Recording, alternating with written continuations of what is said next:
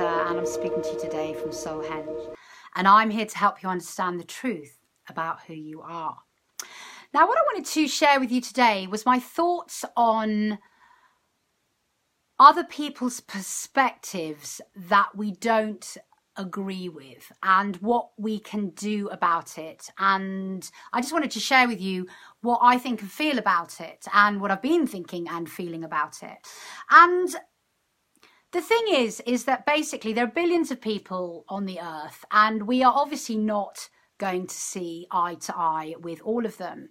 And what I found on this specific road of awakening, you know, trying to understand who I am, expanding my awareness, is that I come across many, many, many people who just think that everything I think is complete load of rubbish and that I'm barking mad and all of those things. And, you know, this really used to hurt me actually because obviously um, our ascension, heart centered alignment, loving one another, um, spirituality, spirit, all of those things is incredibly important to me. It's it's who I am. It's who what I'm all about. And as I've gone further and further down this road of awakening, what I'm beginning to realize is that I may not agree with everybody's perspectives, but everybody's perspectives are not only valid, but they are absolutely necessary. And this is because our whole expression as fractals of source consciousness is about being allowed to have our own perspectives so that source can know itself better.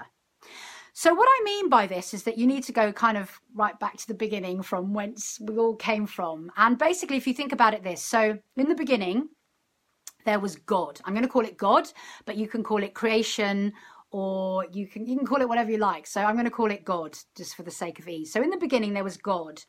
And God was the I am. And the whole thing with God is it's all very well and great being God, but God wanted to understand itself better. It wanted to know itself. And the only way that God can know itself is to be in relation with something else from a different perspective.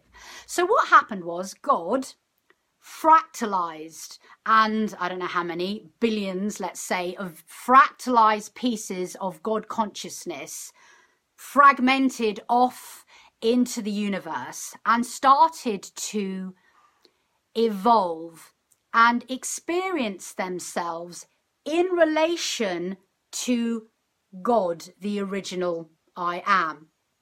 Now, as these fractalized pieces begin to evolve more and more, what they do is they, or what we do, we're a piece of fractalized God consciousness, is we reflect back to the I am how we think and feel in relation to the I am. So basically, whatever is going on in your life it's a reflection of how you think and feel, which is automatically going back to the I am so that the I am can know itself better. So basically, you've got two pieces of the same thing and they're a mirror to each other. So whether you're feeling awful, that would show you that you are out of alignment with the truth of the I am, or whether you were feeling great, it would show you that you were in alignment to the truth of the I am. And what happens is so that the I am knows itself better, so that you know yourself better as a fractalized piece of God consciousness which has come off the I am. So everything is about perspective in relation. And basically, the more perspectives that we have, the more we can know ourselves better. So it's not just about our perspective in relation to the I am and in relation to everything and everyone else. It's everybody's perspective in the relation to the I am and everything and everyone else because they are all pieces of the I am. So, in a sense, they're all us. We are all one thing. And if somebody else wants to experience a perspective which is completely different from yours, what that does is it just gives more information back to the I am about who you are. So if somebody has a completely different perspective to you, what that shows you is your perspective in relation to them and in relation to the I am. So basically, we are all fractals of information experiencing ourselves so that the whole can know itself better. And this is the real beauty of the journey because as we come in to have this experience, obviously we have to forget where we come from in order to have the experience. Because if we remembered who we were, we couldn't have an experience in relation to ourselves because we'd just be back being the I am. So we have to forget.